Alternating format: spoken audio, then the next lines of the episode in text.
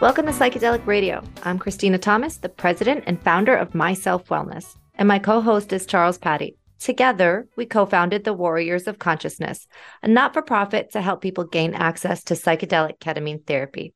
Together, we are on a mission to help save and transform lives through this treatment.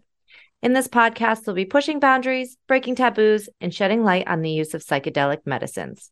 We want to share expert knowledge and firsthand accounts of those who've experienced transformative psychic shifts using psychedelics. Journeying with us today on this edition of Psychedelic Radio is Masha Ty. Masha is currently working with A C S Laboratory. She is helping the business with cannabis, hemp, and psychedelic compliance. Masha stays on top of legal, scientific, and product development, helping drive corporate growth and education through client acquisition and retention. Recently, Masha was part of the founding team of a psychedelic telemedicine platform. She continues to mentor, guide, and explore new avenues in the psychedelic research, analytic, analytical testing, integration, and set and setting. She's been featured on a variety of different media outlets and has participated as a speaker in multiple events and conferences. Hey, hey Masha. Masha. Hi, how are you? How are you? Thank you really? so much for being on the show with us today.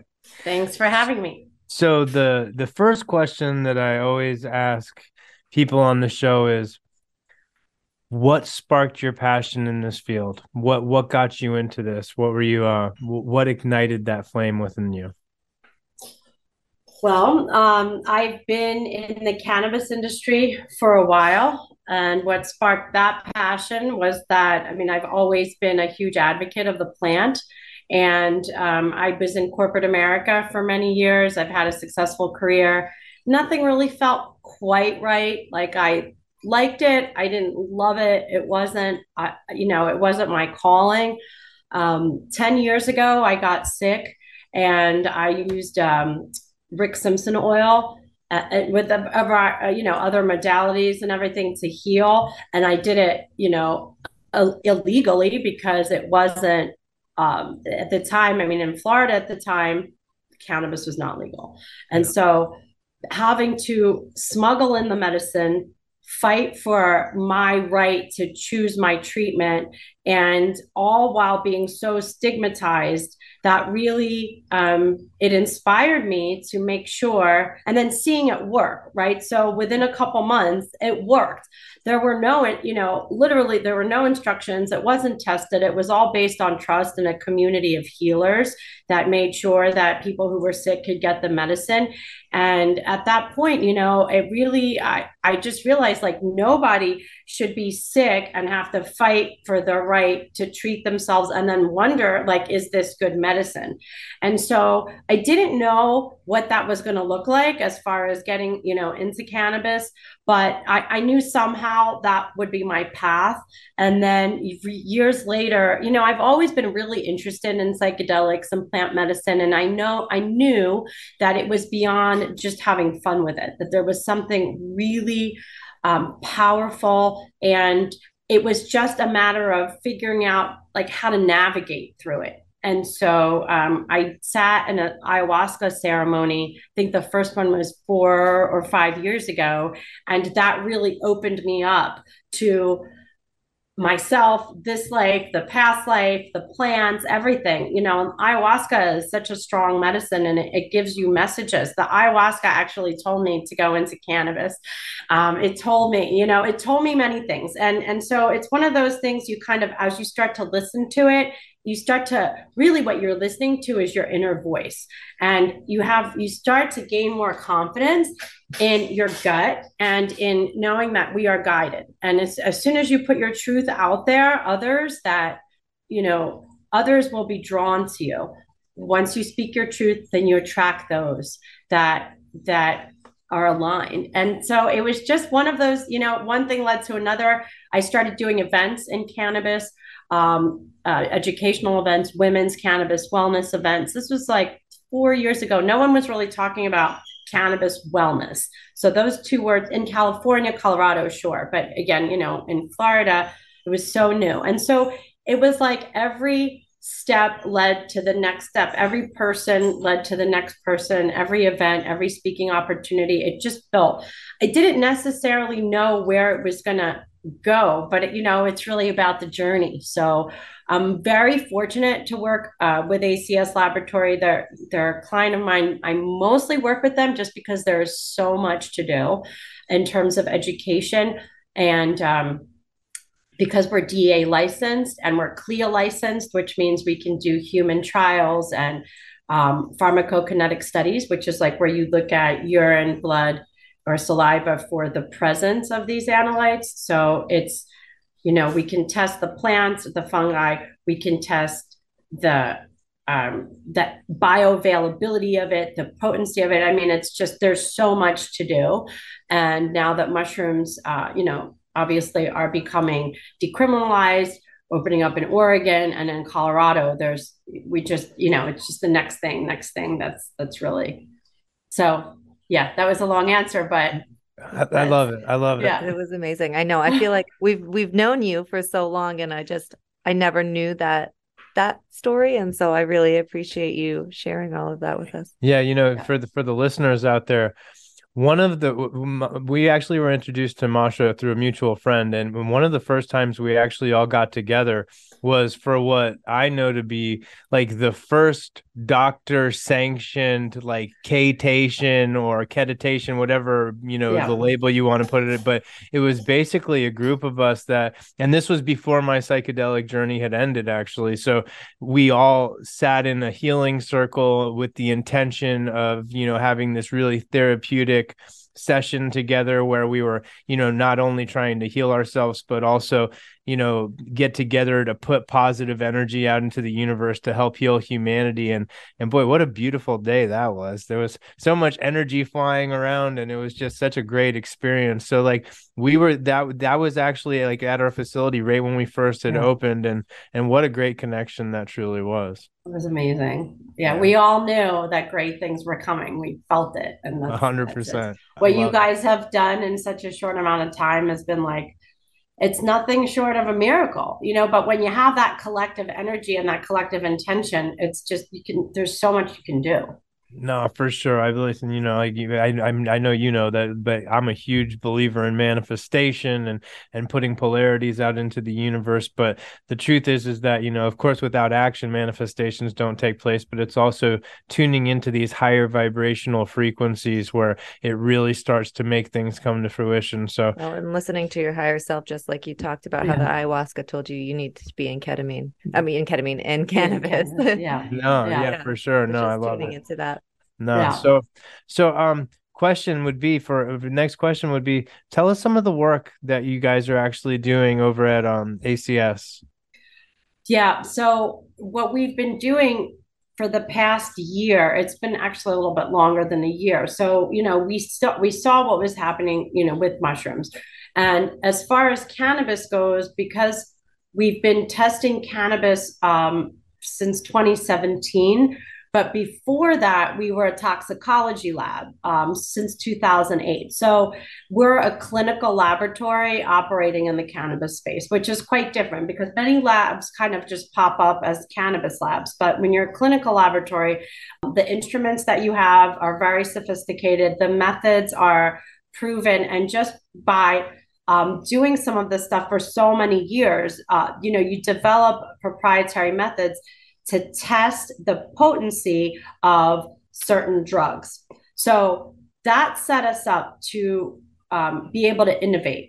So when a new cannabinoid comes to the market, so everybody knows about T H C, C B D, C B G, but then there's new ones that pop up all the time, right? So like T H C P, which is supposed to be thirty times more potent than cannabis. So be, because the caliber of the laboratory, we're able to source, they're called certified reference standards, which is the standard for that material. It's that material itself at the highest form that's certified, made by another lab, right? So we receive those standards, and then you calibrate the instruments and you set up the methods at, against which you test the products, right? So that's kind of a simplified way. We were able to source um, the standards for all these tryptamines, and that's not easy to do. But again, when you start out as a, um, a clinical laboratory, you have access, you know, to different, to much different channels. And you have the ability to scrutinize certified reference materials. So that's also another thing that's very important. And a lot of people say, well, why do some labs have certain results? Other labs have other results. They vary. Like, why is it? It's not just what they're doing in the lab at that time. It's the quality of their reference materials.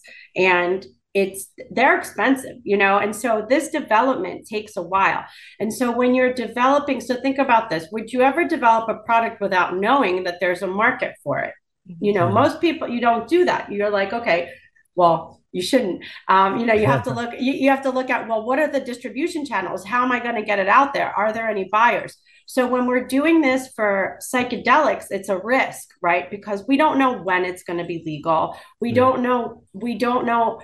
Um, really, there's not much that we know, but if you have a vision and you're committed to it and you say like, this is a, m- this is a marathon, it's not a sprint, yeah. you know, and I love cannabinoids and even the Delta eight market and all of that, but all those products are like, boo, boo, boo, fast. Oh, who's got the next one? Oh, Delta eight, Delta ten, this, that, that. No, this is really about like this long-term, um, the mushrooms are, you know, there's over four hundred compounds in them, of which only seven that we know are active tryptamines. But imagine how many more there Before are. Before we go further, can you tell yeah. our listeners, just in case they don't know what a tryptamine oh, is? Okay, sure.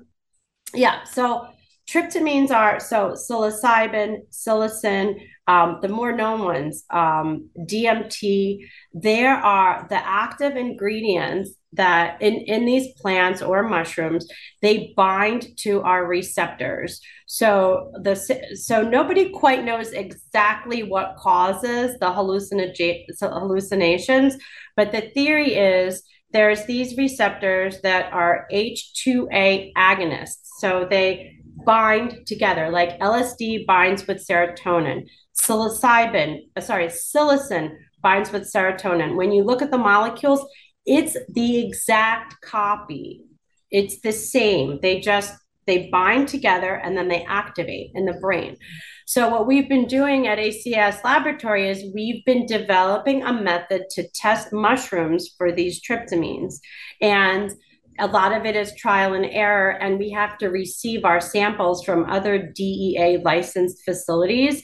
And there are not many of them. There's only like three or four that have been allowed by the U S government, whether, well, actually, that's not true. I shouldn't say there are three or four. There's probably many more now because of all the research that's going on.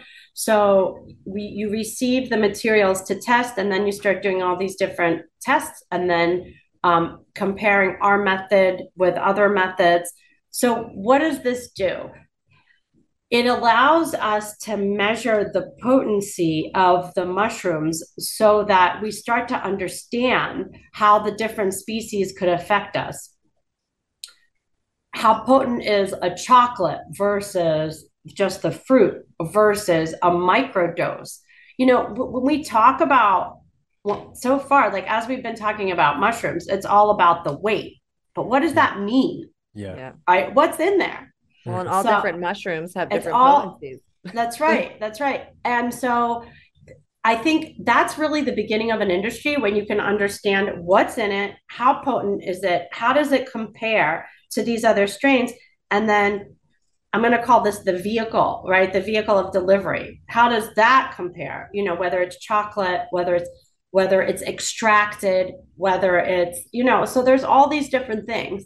Now, to add to that, so we all know that psychedelic mushrooms, and why do we call them psilocybin mushrooms? That's the other thing. Like psilocybin is just one tryptamine. It's like calling mm-hmm. cannabis T H C cannabis. Like we wouldn't call it that. For sure. So it's, you know, we're in the beginning of an industry, but it's really important how we language things, you know, so that we don't make the same mistakes that cannabis made. Um, you know, and then there's the whole debate, synthetic versus natural, which is kind of like I, that was the panel that I spoke on at Wonderland with, um, with Rick Doblin and some other people. And, you know, they were talking about how they're not sure if there's an entourage effect in mushrooms.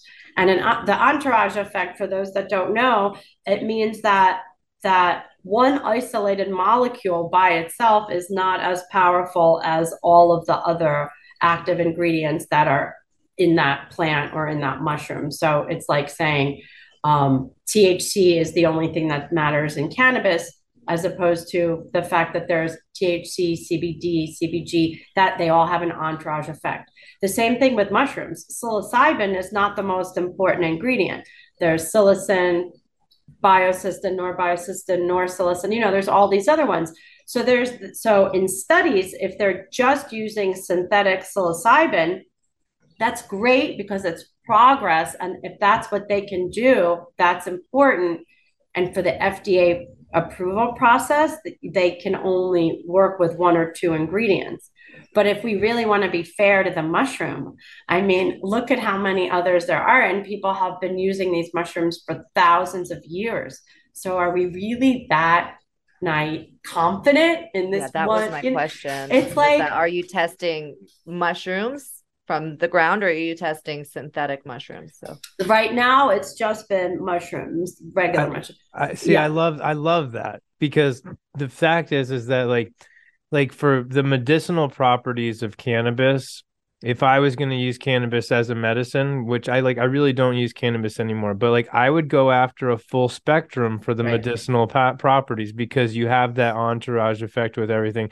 And I think that's a really important study and information to be found out, because the truth is, is that, you know, if you're just giving somebody like like T H C is the psychoactive ingredient in cannabis, which gets us high, but for the actual medicinal properties, I mean, that could probably help with some depression and anxiety, et cetera. But when you're talking about, you know, taking this thing for like like Rick Simpson oil, which was what Masha tapped in on earlier, like that would be a full spectrum. It has all the alkaloids from the plant in it. It has this entourage effect, which probably makes the medicinal value, in my opinion, much greater. Um, I think that that's something that really does need to be studied, because, you know, listen, I'm a fan of whatever works. I, I like, you know, sin, like we do ketamine. Ketamine's not natural. I get it. It's synthesized right. in a laboratory, but it's very effective medicine. That's right. And and the thing is, is that I'm a fan of whatever works, but right. I'm also a fan of nature. And a fan of nature getting things right, you know, and then it yeah. usually does, until we step in and do something wrong. And I think that This ne- this information needs to be known, because, like you said, this is major progress with the clinical studies that are being done with psilocybin, et cetera. But if we need to go back to the plant somehow and figure out how to utilize this properly and get that pushed through an F D A approval, which would probably, you know, be like, like one of the, probably the most hard, hard things to do on the planet, the hardest things to do on the planet. I think that the, this information is really pertinent. It is. It is. And um, I think depending on the groups of people, right, there's starting to be a divide, this divide in the psychedelic industry. There's like the people that are that are looking at how the indigenous uh, tribes and, you know, the indigenous uh, societies have used these plants, and kind of bringing that meaning, as opposed to, you know, big pharma or corporate America. And now, you know, there's talk of I P, and, you know, that's a whole other topic. It's very polarizing. And unfortunately, um, you know, look at where cannabis is with the divide. And, you know, it's, it's, it's a plant that was grown, if it's grown craft with love, the, the terpenes express themselves and it's beautiful. But if it's like stressed and all they care about is production and, and, you know, getting it on the shelves, it just, it changes the game. So with, I mean, with all psychedelics, we have the opportunity to create a roadmap at, hopefully that will be more successful, you know, than what's happened with cannabis. The other thing that's really interesting, I think, is there's, what we don't know is that, so for example, with mushrooms, um, when they're extracted, that's, it's a more exact measurement, you know? So now when you're working with extraction, you can figure out dosing, you can figure out how to get that the same, to, to get the same product each time, you know, to get the consistency each time. And so like honey is an amazing way to extract, like there's so many things that we don't know, that I'm just learning, you know, from uh, the mycology community is super open to, like, they'll share spores, you know, they'll be like, hey, you know, try these, or this is, it, and that is just amazing. how open some of that, the mycology community is, because that doesn't happen with cannabis. Nobody's like, hey, look at my genetics, let's share them. They don't do that.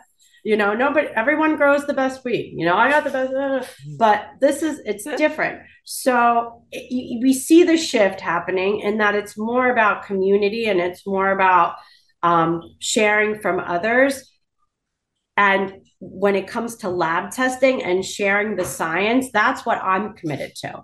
You know, I, I want to be able to talk about what we're doing and, and share the science, share the results, say, look at how these ten things tested and look at how it compares to, um, you know, the fruit compares to the chocolate, compares to the extract, you know, do shelf life studies. How long can you keep it? Where do you keep it? What's so like all these things, but it's an evolution. You know, we, we, we start in this small place and then we keep, we kind of keep building from there. So, um, I think what you were saying is like really important about the actual community aspect of this and not to polarize anything. And, you know, it's like, I mean, in my opinion, like, that's what psychedelics is all about. It, it like it's about bringing everyone together and realizing that this is about, you know, helping assist humanity, not trying to monopolize anything or, right. or, you know, or hide this kind of stuff. And, you know, I think that, I think when it comes to the actual, like what you're talking about with the fruit or the mushroom and the actual synthetics and stuff, I think that people should always have the options. You know, that's what I'm yeah. actually, I'm a fan of. And when I say this, please make sure you realize I'm talking about places that are vetted and with the right people. Yeah. But like a good friend of ours, Greg Lake, he's, you know, he just set a church of uh, silo, psilomothoxone up. And, and basically it's like, it's a mushroom that they feed some sort of substrate to or whatever. And it ends up regurgitating some sort of D M T, and it but but it's a church that he actually has where they're taking the actual mushrooms and they're eating them. And the thing is is that like I think that with what you're going into, like it's that was when I was gr- like when I was growing up or when I was using, you know, psilocybin or different kinds of mushrooms, I would always be like, well, so what dose are you taking? Oh, right. I'm taking three grams. Oh, I'm taking five grams. But what does that really mean? Exactly. You know, because it's like, you know, the next batch you get, you might take three grams or you might take five grams. And then the next thing you know, you're having a completely different kind of experience that might not be anywhere near as intense. So I think that actually getting this to the place where you can do something like this to actually figure out what accurate doses of the medicine yes. are, it yes. is actually like probably one of the more important things that's happening right now. Absolutely. And figure out like the use case, right? So mushroom chocolate. So four squares equal a three hour art exhibit. You know what I mean? Like, like, just like yeah. figuring out the use case so that people aren't like, because set and setting, everybody talks about set and setting, but it's it's not all created equal. You know, it depends. It depends. Like um, travel could be fun again, like not stressful. You know, but, I, but what what I'm saying though is, uh, yeah, I think the use case that people need navigation. You know, the same way you guys. What what you're doing with Myself Wellness and the way that you really take care of people when they come in, and you know, you set them up, you tell them what to expect, but you're with them, you know, so that they know what they're going to get end to end. And that's the definition of a brand, really, right? Is you're consistently delivering that experience every time. So if people don't know what to expect, and if it's different every time, you know, there's, there's a good a chance of harm that could be done. Exactly. Yeah. That's what I was going to say. It's like and, setting up protocols for harm reduction to, yes. to beat that, because you don't know. I mean, somebody's just, oh, this is great. I've been hearing about psilocybin chocolates. They go somewhere, they get a whole bar of chocolates. It says one to two squares is a microdose, and you take that, and then it's definitely not a microdose. Exactly. And that's, you know, it's interesting about chocolate is that even the potency number could say very little, but it could still knock you, like blast you, because chocolate has flavonoids in it that have an entourage effect that mix with the, it's that there's like a carrier, there's something, some sort of a catalyst in it.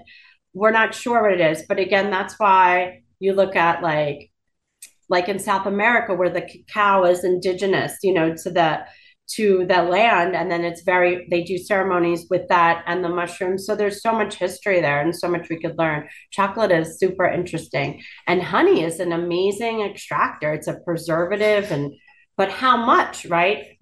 There's so much we don't know. It's, so, it's yeah. funny that you actually brought that up, because recently I had been hearing about uh, psilocybin honeys, and I was kind of confused. Somebody told us about I, M D M A I, honey yeah, too. I was, I was kind of confused. I, I yeah, I don't think that's a natural extraction. I think somebody's just throwing M D M A and honey on that one. But but but um, it, it's actually really uh, interesting to hear about how you can actually extract the medicine out of the the, the plant matter by t- putting Putting it in honey, you're saying? Yes. Yeah, you just pop it in honey, let it sit for a while, and then, yeah. Very interesting. It is interesting.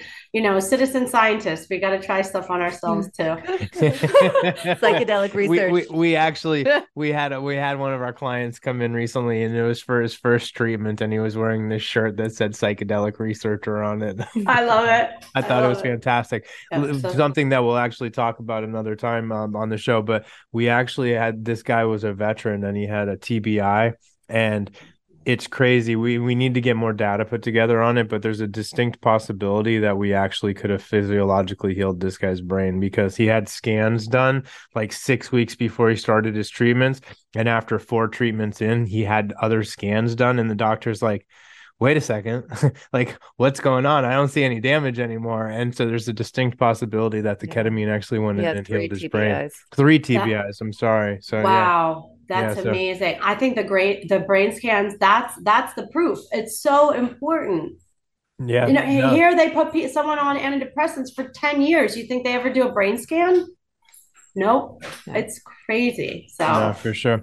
So, so my, yeah. so my, so my uh, last question for you would be today, if you could give a message to our listeners or to humanity, like, what would your message be? I know that's a big question. Hot seat question. Hot seat question. I would say that, you know, we are, our memories are stored in, in our body, right? So nobody really knows where long-term memory is. We think it's somewhere in the body. Our body is eighty percent water. You know, the pain, pain, anxiety, all that, that's stored in our body. And but in our D N A, so we have so much knowledge and we have so much memory, and we have instinctually, there are things that we know how to do. We are built for greatness. And so I think our job is to peel away the layers, get to that greatness, listen to your gut. You know, I would say that we're all here for a reason, and we're all guided, and you have to just clear away the noise and ask yourself, what lights me up? What do I need to heal myself? And then, and then do that. And, but be that. consistent, you know, be consistent. And it could be small things, like one percent better each day, you know, just do something each day, you know, and, but really listen to your gut, because we are all called. So hear that. I love it. So, that was beautiful. Thank you. Thank you. And thank you to all of our listeners for journeying with us today on this edition of Psychedelic Radio. You can download our past episodes of our program by going to cannabis radio dot com or by subscribing to our show on Apple Podcasts, Google Podcasts, Amazon Music, Spotify, and iHeartRadio. To learn more about the Warriors of Consciousness, please follow us on social media and go to W O C fund dot org and watch the videos. If nobody's told you that they love you lately, we do. You.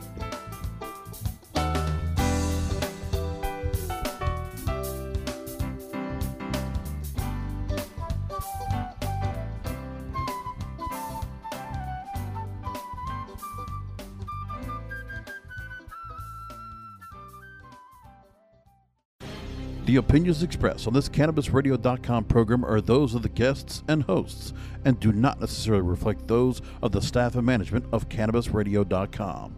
Any rebroadcast, republication, or retransmission of this program without proper consent is prohibited.